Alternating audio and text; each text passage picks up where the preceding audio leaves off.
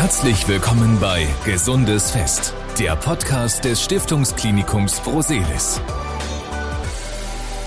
Mit Martin Kerkhoff, herzlich willkommen zu einer weiteren Folge zum Thema Gesundheit. Dieses Mal das Stichwort Krebs. Abschreckend und vielleicht auch angsteinflößend, aber natürlich ein Thema, über das man reden muss. Es erschreckt die Menschen, die diese Diagnose bekommen. Vielen fällt es schwer, das Thema Krebs zu benennen oder in der Familie, unter Freunden oder Kollegen zu besprechen. Wie schwer wird es dann erst, wenn der Krebs im Unterleib eines Menschen festgestellt wird, also zum Beispiel im Bereich der Genitalien? Für viele Männer und Frauen ist das bis heute ein absolutes Tabuthema und genau dieses Tabu wollen wir in dieser Podcast-Folge durchbrechen. Wir müssen also sprechen heute mit äh, Privatdozent Dr. Marco Brock, Chefarzt der Urologie und mit Dr. Matthias Losch, Chefarzt in der Gynäkologie, beide im Prosper Hospital Recklinghausen. Herzlich willkommen. Also bevor wir uns mit Prostatakrebs, Gebärmutterhalskrebs oder Blasenkrebs beschäftigen, erst einmal die Klärung, was eigentlich Krebs ist. Wer möchte es beantworten, Herr Dr. Losch vielleicht? Gehen wir direkt ins Thema. Was ist Krebs? Krebs letztendlich sind veränderte Zellen, Zellen, die wuchern und gesundes Gewebe verdrängen. Sie wachsen also in Organen des Körpers, wachsen, verdrängen das gesunde Gewebe und führen dann zum Organverlust und letztendlich dann natürlich, wenn Organverlust besteht, auch irgendwann zum Tod. Mhm. Jetzt wissen wir, was es ist und was verursacht Krebs. Dann mal die Frage an Sie, Herr Dr. Brock. Ja, ich würde noch zu der ersten Frage was dazugeben, weil es tatsächlich schwierig ist, gut oder bösartiger Krebs zu unterscheiden.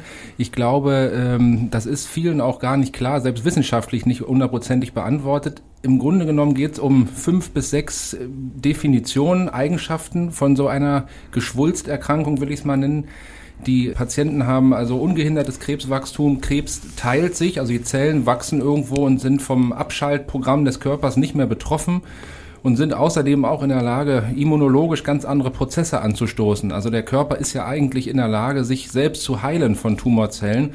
Und diese immunologische Aktivität ist auch Angriffspunkt für viele Therapieheilformen oder Therapieformen heutzutage.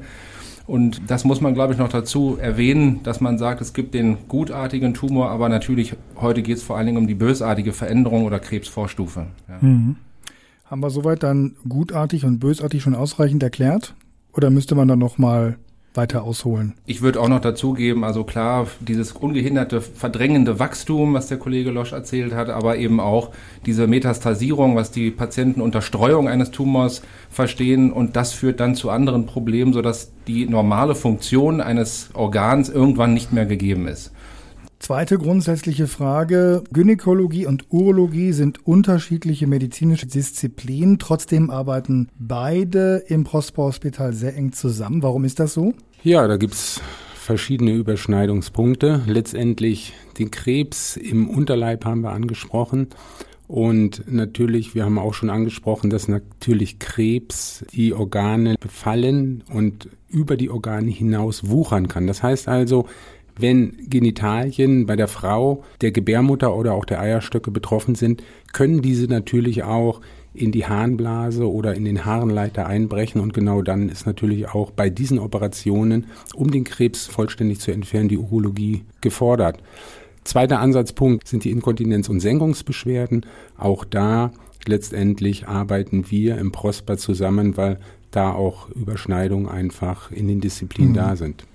Ich glaube, man äh, kann auch dazu noch ergänzen, dass ja die häufigsten Tumore, und das sind so viele Patienten, die das leider Gottes betrifft, sich gerade in der Urologie und Gynäkologie abspielen. Also bei der Frau eben das Brustdrüsenkarzinom, das Mammakarzinom, beim Mann mit Abstand das häufigste Karzinom, im höheren Alter das Prostatakarzinom, ja, allein 60.000 Neuerkrankungen letztes Jahr und leider auch immer noch eine tödliche Erkrankung. Und äh, weil es eben so viele Patienten betrifft, sind die Schnittmengen zwischen den beiden Fachdisziplinen Urologie, Gynäkologie ganz eng im Alltag auch vorhanden. Müsste man wahrscheinlich sogar noch weiter fassen, weil der Krebs macht ja nicht irgendwo Halt. Dann geht es ja weiter zu den Internisten, Radiologen und so weiter. Kann man das noch weiterführen? Ja, absolut. Letztendlich gerade bei den Krebserkrankungen ist einfach die Interdisziplinarität gefordert. Deswegen ein, ein wichtiges Kriterium, ich meine, da sind wir jetzt noch nicht drauf zu sprechen gekommen, wenn man sich heute ein Krankenhaus sucht, um seine Erkrankung zu behandeln, ist nicht nur die Disziplin, die vielleicht für das jeweilige Organ verantwortlich ist, sondern sind natürlich auch die anderen Disziplinen, die es in der Klinik gibt. Und wir als Prosper haben wir natürlich auch andere operative Disziplinen, wie die Chirurgie, die Koloproktologie, die in solchen Operationen gefragt sind. Und in der Diagnostik ganz klar gehört einfach eine funktionierende und ja, State of the Art Radiologie dazu. Bleiben wir bei beiden Abteilungen, denn beide sind äh, zertifiziert. Äh, was bedeutet das und äh, warum ist das für den Patienten so wichtig? Ja, ist eine gute Überleitung, glaube ich. Die, äh, das Stichwort ist die Zusammenarbeit interdisziplinär durch die Zertifizierung, in dem Fall für die onkologischen Erkrankungen von der Deutschen Krebsgesellschaft, wird im Prinzip das Siegel aufgedrückt und bewiesen, dass diese Zusammenarbeit gut funktioniert. Nicht? Also den normalen Alleskönnerarzt, der praktisch von der Diagnostik bis zur Therapie über alles Wissen verfügt, den gibt es nicht mehr. Das heißt, unser Wissen muss in so großen Spezialzentren wie im Prosper Krankenhaus gebündelt werden um von der Diagnostik bis zur Therapie und Nachsorge das alles sicherstellen zu können mit der entsprechenden Qualität, die dann auch personengebunden nachgewiesen werden muss. Mhm. Ähm, Im speziellen Fall jetzt bei uns gibt es die Zusammenarbeit für die onkologische Krebserkrankung. Also es gibt das Blasenkrebszentrum, das Frauen und Männer gleichermaßen betrifft oder das Prostatakrebszentrum oder auch der Nierenkrebs. Das sind so die drei häufigsten Tumore in der Urologie. Und Zentrenbildung gibt es natürlich für das Mammakarzinom genauso im Brustzentrum wo wir eben zertifizierte Qualität nachweisen konnten. Vielleicht nochmal auf den Punkt gebracht, warum ist das für den Patienten so wichtig? Diese Zertifizierung? Ja, die Zertifizierung jetzt auch mal aus Sicht des Prostatakarzinoms, also der häufigste Tumor, ist wichtig, weil man gewisse Mindestmengen in der Therapie vorweisen muss. Man könnte sagen, es soll nicht eine Massenabfertigung sein, sondern die Mindestmenge äh, sichert für ein operatives Fach die gewisse Grundqualität damit man auch nachweisen kann, die Qualität nach der Behandlung ist ausreichend gut kontrolliert. Das ist das Hauptziel und es soll natürlich vergleichbar gemacht werden. Das heißt, diese Ergebnisse werden nach außen kommuniziert, sodass der Patient, wenn er sich zwischen verschiedenen Zentren entscheiden kann, auch sagen kann, ich gehe dahin, wo gute Qualität gemacht wird. Gehen wir mal in die Themen an sich rein. Betrachten wir uns einmal als erstes den Bereich der Urologie. Herr Dr. Brock.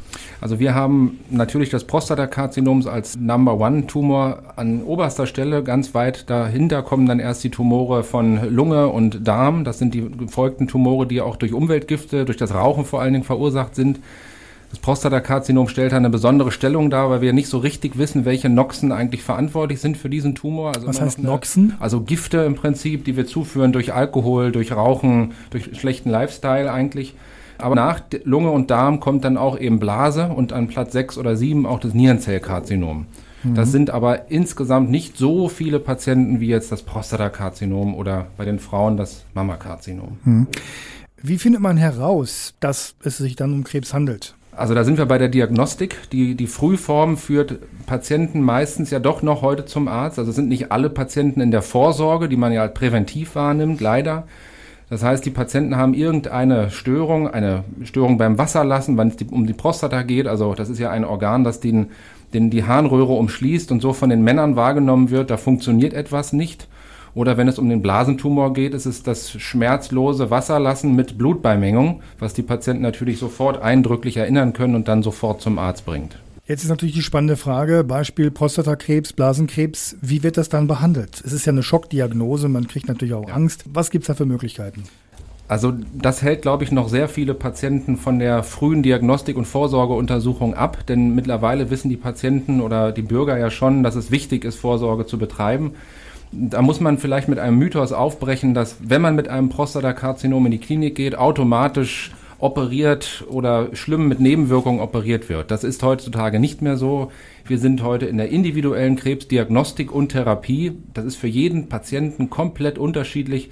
Wir haben verschiedene Therapieformen angepasst aufs Erkrankungsstadium. Das heißt, wenn wir sehr früh diagnostizieren und die Möglichkeiten haben, können wir auch schonend operieren, bestrahlen und in vielen Fällen müssen wir auch gar nicht behandeln. Das heißt, das Prostatakarzinom kann auch abwartend kontrolliert werden. Wie wird das dann kontrolliert? Wie sieht das aus? Wir haben einen ganz großen Schwerpunkt, wie Herr Losch sagte, in der Radiologie. Das heißt, das MRT, die Magnetresonanzuntersuchung, spielt einen ganz wichtigen Stellenwert heutzutage.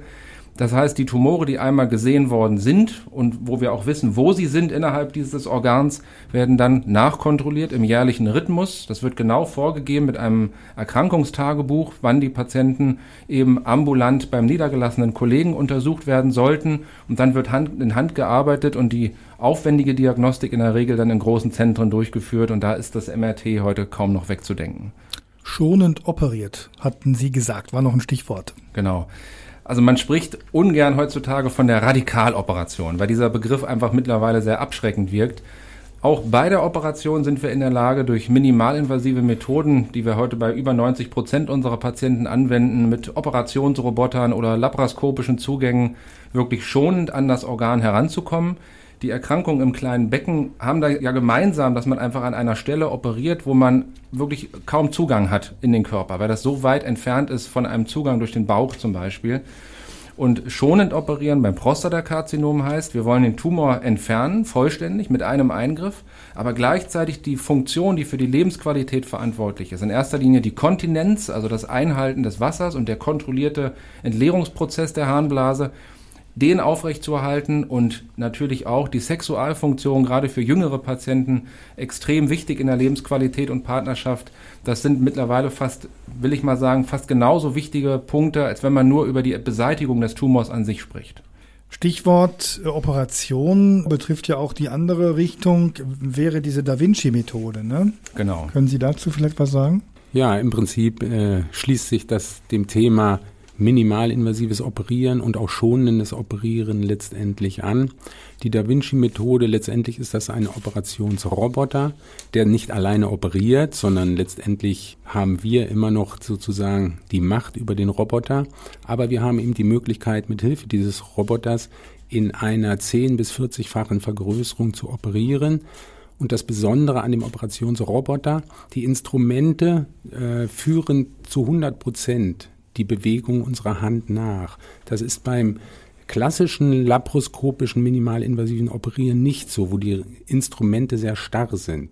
Mhm. Also mit dem Roboter kann ich über die Master, die man in der Hand hat, meine Bewegung der Hand eins zu eins an den, an den Roboter weitergeben. Muss ich einmal zwischenfragen, Master, sind das umgangssprachlich Joysticks oder? Manipulator kann man sagen. Eigentlich ist das wie eine, eine Handpuppe steuern. Es ist schon so, dass jeder Finger in eine Schlaufe rutscht. Also das Greifen zum Beispiel einer Nadel funktioniert genau wie der Schluss der Hand. Also dieser Mechanismus wird nachgeahmt und man kann auch die Hand öffnen und so öffnet man auch dieses Instrument des Roboters. Hat so ein bisschen was von Science Fiction. Diese Handbewegung wird dann wirklich eins zu eins nachgemacht. Das genau. ist ja genau. ein faszinierender Vorgang. Nicht nur das, selbst wenn die Hand anfangen würde zu zittern, was es natürlich bei uns nicht tun, würden diese Zitterbewegungen herausgefiltert. Oh. Ur Ursprung dieser ganzen Da Vinci-Methode, muss man auch sagen, war eigentlich, stammt aus dem amerikanischen Militär und die wurden eigentlich entwickelt, um letztendlich in Kriegsgebieten Verletzte auf Entfernung zu operieren. Das heißt also, eigentlich ist es auch möglich, diesen Roboter ganz woanders zu haben als die Konsole, wo wir sitzen und dann Patienten über, über weite Entfernung zu operieren. Das war der Ausgangspunkt dieser Da Vinci. Operationen. Ja, also ein spannendes ja. Thema, ja. Jetzt wollen wir aber nochmal über die Gynäkologie nochmal reden. Herr Dr. Losch, was sind denn die häufigsten Tumore in Ihrer Klinik?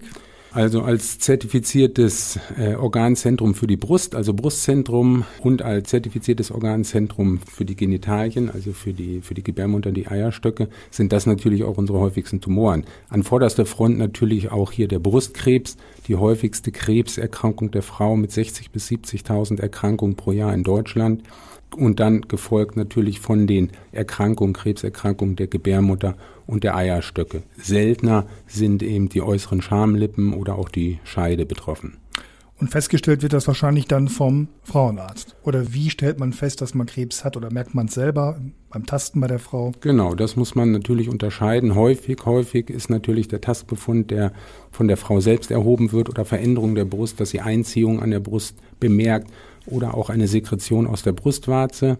Bei den Frauen zwischen 50 äh, und 69 äh, haben wir natürlich auch in Deutschland mittlerweile gut etabliert das sogenannte Screening Modell. Das heißt also, die Frauen bekommen alle zwei Jahre regelhaft eine Mammographie, wodurch es gelungen ist, natürlich gerade frühe Krebserkrankungen der Brust zu entdecken und dann natürlich auch kurativ, also heilend zu behandeln. Bei den Erkrankungen des Genitale, der Gebärmutter, der Eierstöcke ist das weitaus schwieriger, muss man sagen. Wenn bei der Gebärmutter teilweise äh, Symptome auffallen, dass plötzlich Frauen, die keine Blutung mehr hatten, plötzlich wieder bluten, dann ist das zumindest noch ein Alarmsignal, wo man auch noch früh tätig werden kann. Bei den Erkrankungen der Eierstöcke, wie gesagt, ist es weitaus schwieriger, weil die entziehen sich meistens der Diagnostik, es sei denn, man sieht früh was im Ultraschall, ansonsten werden die wirklich häufig auffällig durch zum Beispiel eine Umfangzunahme des Bauches, was dann mit einer Wasserbildung im Bauch einhergeht und dann letztendlich zur Diagnose dann Eierstockkrebs führt. Wie werden dann, die Frage hatte ich ja dort auch gestellt, die einzelnen Krebsarten behandelt? Was gibt es da für Möglichkeiten? Ja gut, es ist wie bei allen Krebsarten, da schließe ich mich Herrn Brock an, es ist eine sehr individualisierte Therapie. Also man kann es gar nicht so pauschal beantworten.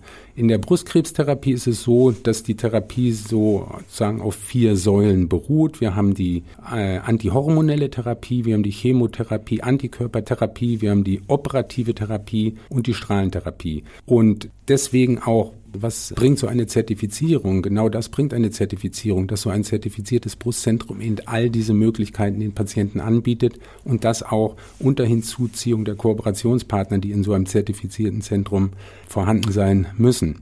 Im Bereich des Unterbauches letztendlich ist es ähnlich, wobei bei diesen Erkrankungen, wenn sie denn früh entdeckt würden, an erster Stelle meistens doch die operative Therapie steht, insbesondere bei den Erkrankungen der Gebärmutter und auch des Eierstockes setzt da die Therapie eigentlich häufig und meistens an erster Stelle ein.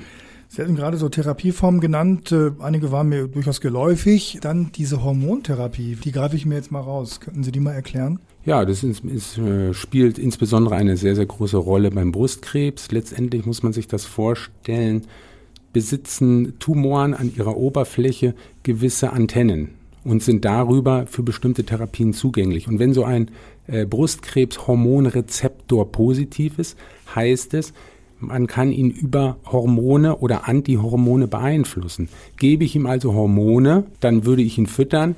Gebe ich ihm Medikamente, sogenannte Antihormone, dann entziehe ich ihm die Nahrung.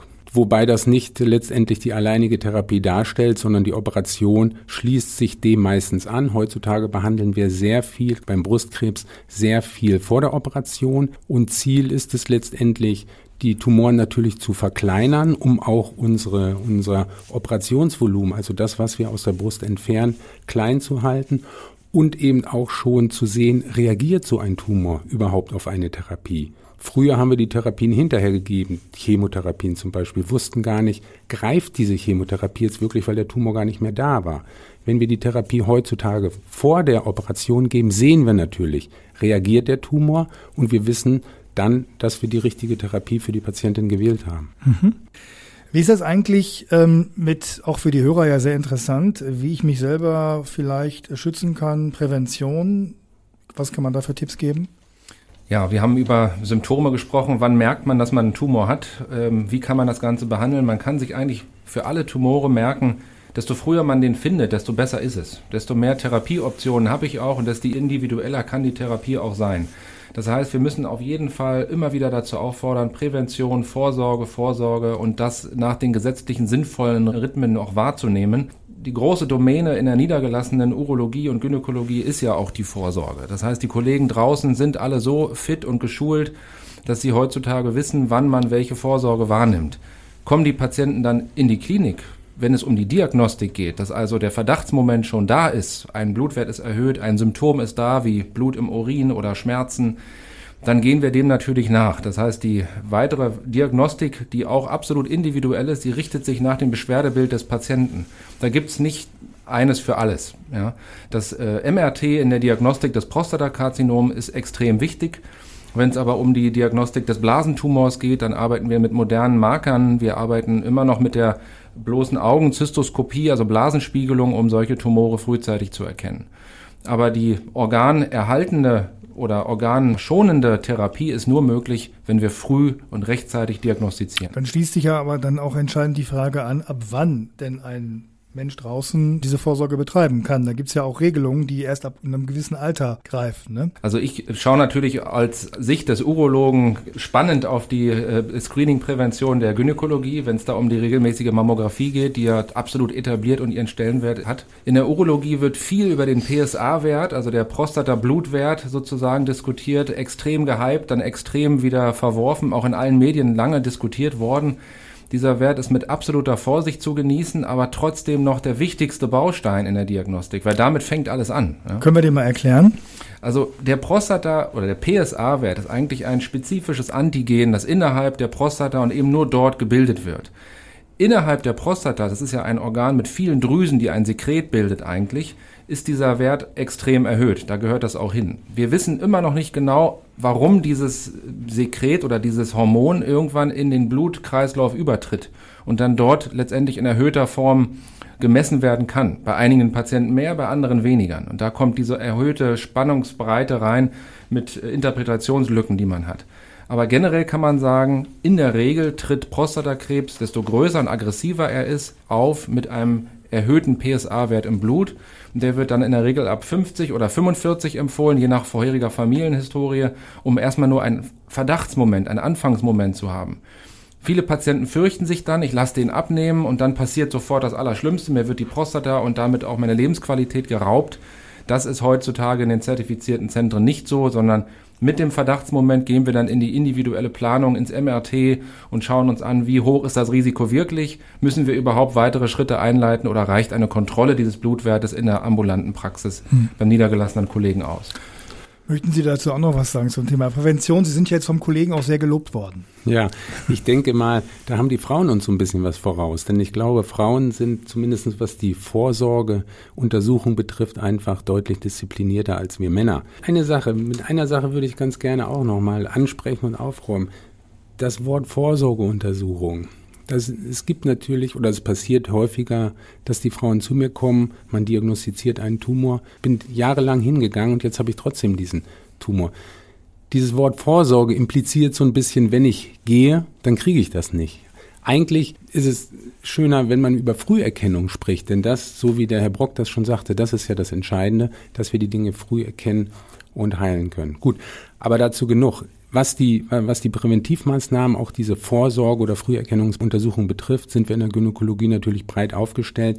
Klar, der erste Kontakt einer Frau, eines Mädchens findet meistens statt, so um die 15, 16, dann geht's meistens ja um die Pille, um dann zu verhüten. Und ab da beginnt eigentlich schon fast immer der regelmäßige Kontakt zum Frauenarzt oder zur Frauenärztin. Dann werden Abstriche genommen, gerade die Krebsvorsorgeabstriche im Bereich des Gebärmutterhalses, des Muttermundes, wo äh, geschaut wird. Und wenn dort Auffälligkeiten sind, erfolgen Vergrößerungen, sogenannte Kolposkopien, wird sich das dargestellt und es können schon Proben entnommen werden, weil das natürlich auch gut zugänglich ist. Als Präventivmaßnahme in diesem Bereich will ich auch nochmal die Impfung hervorheben. Gerade was die Gebärmutterhalserkrankung betrifft, den Krebs dort, spielen bestimmte Viren, die sogenannten HPV, Papillomviren eine große Rolle. Und dagegen kann man heutzutage mit gutem Erfolg impfen. Das wird kontrovers teilweise diskutiert. Mit Corona haben wir es ja gerade, diese Riesendiskussion ums Impfen. Wie sieht es da bei dem Thema aus? Wie sind da Ihre Erfahrungen? Naja gut, Corona, das spielt ja eigentlich immer nur die Rolle, dass behauptet wird oder immer wieder gesagt wird, ja, der Impfstoff wurde nicht lange genug getestet, um den schon zu verabreichen. Ich behaupte, und das behaupte ich ja nicht nur alleine, sondern es wird in Zukunft, werden wir uns daran gewöhnen müssen, häufiger solche Viren vielleicht zu haben, wo wir schneller Impfstoffe entwickeln müssen.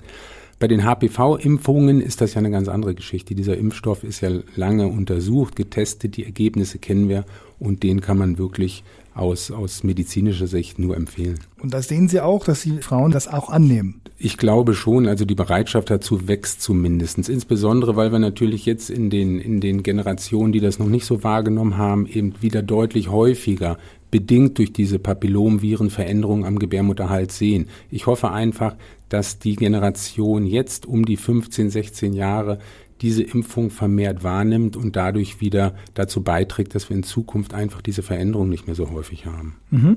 Ich kann dafür auch noch eine Lanze brechen, weil immer über die, wenn man das schon weiß, die Impfung der Mädchen gesprochen wird.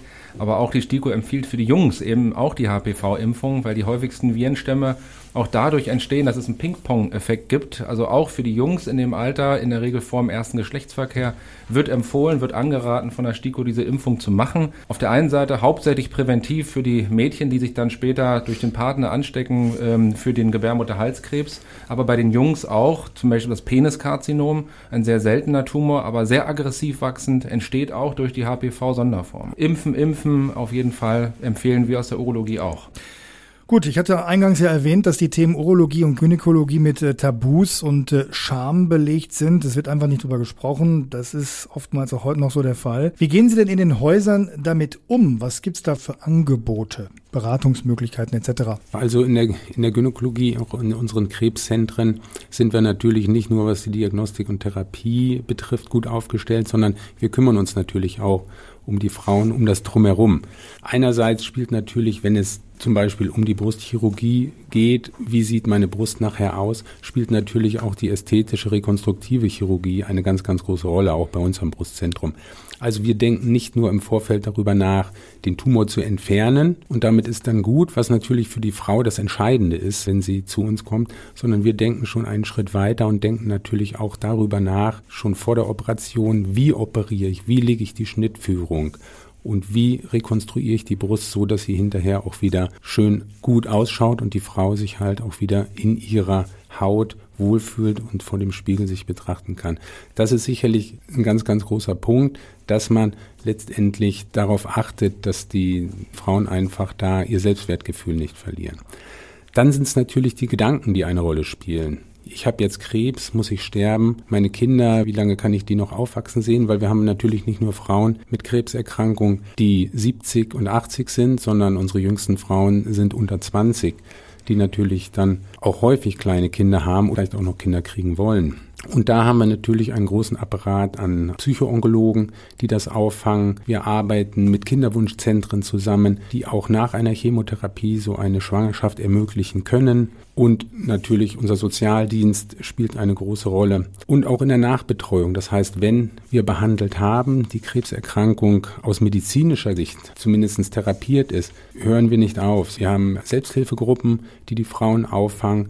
Wir haben einen Verein gegründet bei unserem Brustzentrum Prosper Lebensfest, der über Spenden dann Möglichkeiten wie Maltherapie, Yogatherapie, Aquagymnastik, Schminkkurse und so weiter anbietet, um die Frauen auch hinterher aufzufangen und bei der Rückkehr sozusagen ins normale Leben zu begleiten. Und das ist ein ganz, ganz wichtiger Aspekt, dass wir nicht nur die Frauen in der Klinik aufnehmen, diagnostizieren, therapieren und wieder entlassen, sondern dass wir sie noch ein Stück weit auch begleiten. Und das wird bei Ihnen ja ähnlich sein, denke ich mal. Wie sieht das da aus? Also ein ganz wesentlicher Punkt, wenn es um die onkologische Chirurgie oder Therapie geht, ist natürlich der funktionelle Apparat. Wenn wir über den Unterleib bei Männern oder Frauen sprechen, ist immer auch die Gefahr der Inkontinenz, der, des Funktionsverlustes der normalen Lebensqualität einher. Das planen wir bei der Therapieplanung mit ein und klären die Patienten auch zur Not darüber auf, wie hoch das Risiko ist, um so etwas zu erleiden. Aber unabhängig von der onkologischen Therapie, die eine Inkontinenz verursachen kann, so als Flurschaden leider Gottes ist das dann manchmal nicht anders möglich, ist es aber auch so, dass ja viele Patienten mit einer Inkontinenz zu uns kommen, die jetzt nicht Tumorpatienten sind, weil es einfach ein riesengroßes Volksleiden ist, sowohl Frauen, aber auch Männer als unterschiedliche Gründe heranführend an eine Inkontinenz. Also das ist der schwache Beckenboden bei den Frauen, das ist ähm, die Vergrößerung der Prostata, die auch zu einer Inkontinenz führen kann, verschiedene organische Schäden, die wir beheben können, die dann die Lebensqualität wiederherstellen sollen. Wie verbreitet ist es überhaupt und ab welchem Alter hat man es? Also ich erkläre den Patienten eigentlich meistens, dass wir Menschen eigentlich eine ganz große Zeit in unserem Leben sowieso inkontinent sind. Also die, die Kinder, bis die trocken werden, sind inkontinent. Ältere Menschen haben viel mehr als jüngere Menschen natürlich durch den Verlust der Elastizität des Bindegewebes mit Inkontinenzerkrankungen zu tun. Und in der Spanne dazwischen, wo wir sozial geduldet sind als Menschen, wenn wir natürlich kontinent sind, so ist das ja eigentlich bei uns, diese Spanne, darum geht es. Darum kümmern wir uns dann in der Therapie, weil nur dann kommen die Patienten zu uns. Ja. Und auch da ist eine noch, glaube ich, viel engere Zusammenarbeit notwendig, weil gerade wenn es um die Frauen geht in der Inkontinenz, das geht fließend ineinander über. Ja, natürlich ist unsere Aufgabe auch die Erkrankungen, die das verursachen, zu erkennen. Also insbesondere wenn es um onkologische Erkrankungen geht, dass man rechtzeitig durch die Untersuchung merkt, wenn da noch etwas Schlimmeres ist als in Anführungsstrichen nur die Inkontinenz aber dann ist natürlich der nächste Schritt, wie behebt man das Problem nach der Diagnostik? Die machen wir relativ gleichförmig in unserer Klinik mit Messungen der Blasenfunktion, mit Blasenspiegelungen, mit eingehender Anamnese. Da gibt es genaue Vorgaben der Kontinenzgesellschaft in Deutschland. Aber wenn es um die Therapie geht, sind wir ganz schnell wieder bei der minimalinvasiven robotischen Chirurgie, die wir dann praktisch zusammen mit unseren koloproktologischen Kollegen, auch da gibt es ja die Stuhlinkontinenz, die dann natürlich noch schlimmere Lebensqualitätsfolgen nach sich zieht, operieren wir teilweise zu dritt im Team und versuchen dem Patienten das Beste zu ermöglichen. Gibt es aber, Sie haben es ja gesagt, die Inkontinenz, die eben nicht onkologisch bedingt ist. Was kann man da machen? Also bei der Inkontinenzform der Frau, das ist ja so die, die häufigste Inkontinenzform, fangen wir natürlich immer mit der medikamentösen Therapie an. Auch da greifen Gynäkologen und Urologen in den Praxen natürlich längst vor. Die wissen das teils besser als wir in der Klinik, wie man das behandelt. Aber irgendwann sind da Grenzen erreicht. Sei es durch Nebenwirkungen in der hohen Dosierung dieser Medikamente oder weil die Patienten das überhaupt nicht vertragen oder eben auch ausgereizte Therapien. Und dann geht es los, dass man über Bänder spricht. Also man kann Frauen unterstützen durch minimalinvasiv kleine Schnitttechniken, dass man die Harnröhre, die an Elastizität verloren hat, durch einen Widerstand unterstützt operieren. Man kann aber auch größere Operationen, wenn es dann sein muss, anbieten, die wir dann minimalinvasiv durchführen, um dann das wiederherzustellen, was für die Kontinenz erforderlich ist. Also die Senkung zum Beispiel zu beheben bei den Frauen. Sie sehen ja oder hören ja, das ist eben ein sehr, sehr komplexes Thema auch, dem man mhm. sich auch kaum als Disziplin alleine verschreiben kann. Das Entscheidende ist eben auch hier die Diagnostik, weil hier greift im Prinzip die sogenannte Inkontinenz, also der Verlust von Urin, aber auch die Beckenbodenschwäche, das heißt die Senkung letztendlich von Gebärmutter, von Scheide bei der Frau, greift ineinander, ist miteinander teilweise vermischt. Frauen haben beides, eine Senkung und eine Inkontinenz oder haben eben auch manchmal nur das eine Problem, die Senkung oder die Inkontinenz. Und da gilt es eben genau hinzuschauen, was ist das Hauptproblem und wie können wir es beheben. Man kann rechtzeitig beginnen mit der sogenannten Beckenbodengymnastik. Das wird auch bei uns angeboten, zum Beispiel in der Physiotherapie, um den Beckenboden zu stärken. Das ist sicherlich eine ganz, ganz wichtige Maßnahme und da sollte man eigentlich auch nicht zu spät mit beginnen, weil gerade bei der Frau sicherlich, was den Beckenboden betrifft, spielen natürlich Geburten auch eine nicht unerhebliche Rolle. Damit will ich jetzt nicht sagen, dass die Geburten, also eine Spontangeburt, ein Problem darstellt, aber den Beckenboden sollte man nach Entbindungen auf jeden Fall frühzeitig wieder stärken, um dann eben letztendlich da diese Beckenbodenschwächen und Senkungen zu vermeiden. Wenn man jetzt Fragen hat zum Themenkomplex, an wen wendet man sich? Wahrscheinlich an den Hausarzt. Genau, der Hausarzt oder der vertrauensvolle Facharzt, sei es der Gynäkologe oder Urologe, sind ja immer die ersten Ansprechpartner für solche Sachen, damit man nicht als ersten Schritt praktisch über, gleich über Operationen spricht. Sie haben ja schon gemerkt, dass äh, uns auch ganz wichtig ist, dass zunächst das Gespräch, die richtige Diagnose an erster Stelle steht. Das ist halt sehr aufwendig, aber wenn es um die Inkontinenz geht, ist ja das, was man selber als inkontinent empfindet, eine Definitionssache. Ja, also es gibt den Patienten, der äh, vielleicht minimalsten Urinverlust schon als störend empfindet, wohingegen vielleicht der bettlägerige Patient Patient, der im Heim lebt, der auch ganz andere Probleme noch mit sich rumzutragen hat, daran schon adaptiert ist. Also das individuelle Gespräch ersetzt viel und wir sind noch lange nicht bei den Operationen, wenn wir die Patienten beraten. Aber sicherlich, es braucht einen Gatekeeper, einen Türsteher sozusagen, der die, die ganzen Therapien und diagnostischen Verfahren auch lenkt. Das halte ich für sehr wichtig. Eine Frage muss ich noch stellen zum Abschluss, die man öfter auch so hört oder gehört hat. Ob es stimmt, dass wer eine gesunde Prostata haben will, viel Sex haben sollte? Also eine witzige Frage, aber tatsächlich kriege ich die Frage häufiger gestellt als Urologe. Das hat natürlich auch wissenschaftlichen Hintergrund. Also tatsächlich haben sich Kollegen in Studien mit solchen Fragen beschäftigt. Die Ergebnisse daraus sind widersprüchlich. Es gibt aber tatsächlich einige Studien, die dafür plädieren, dass das gesund sei. Also der Hintergrund ist, dass das Ejakulat, das ja hauptsächlich in der Prostata gebildet wird, auch in einem gewissen Umsatz, wenn es entsteht, auch wahrscheinlich zu einer Verjüngung des Prostatagewebes führt, ja, also einer Zellteilung, die angestoßen wird. Aber man darf jetzt auch nicht so weit gehen. Auch das hatte ich schon erlebt. Der Urologe muss ja immer die Anekdoten erzählen, dass Patienten natürlich kommen im Beisein der Ehefrau und ein Rezept haben möchten, den Freifahrtschein für täglichen Geschlechtsverkehr. Das machen wir nicht. Das ist aber schade. Ja. Gut, das ist jetzt mal ein etwas humoristischer Ausstieg aus dem Gespräch, das ja doch sehr ernst ist. Das war der Überblick zu den Themen Urologie und Gynäkologie mit dem Schwerpunkt Krebs. Meine Gesprächspartner waren Privatdozent Dr. Marco Brock, Chefarzt der Urologie und Dr. Matthias Losch, Chefarzt in der Gynäkologie im Prosper Hospital Recklinghausen. Ich bin Martin Kerkhoff, bedanke mich fürs Zuhören und verweise auf weitere Themen rund um das Thema Gesundheit, die wir hier im Podcast Gesundes Fest besprechen. Immer einmal im Monat, präsentiert vom Stift Stiftungsklinikum Proselis. In diesem Sinne bis zum nächsten Mal und bleiben Sie gesund. Das war Gesundes Fest, der Podcast des Stiftungsklinikums Proselis. Vielen Dank fürs Zuhören.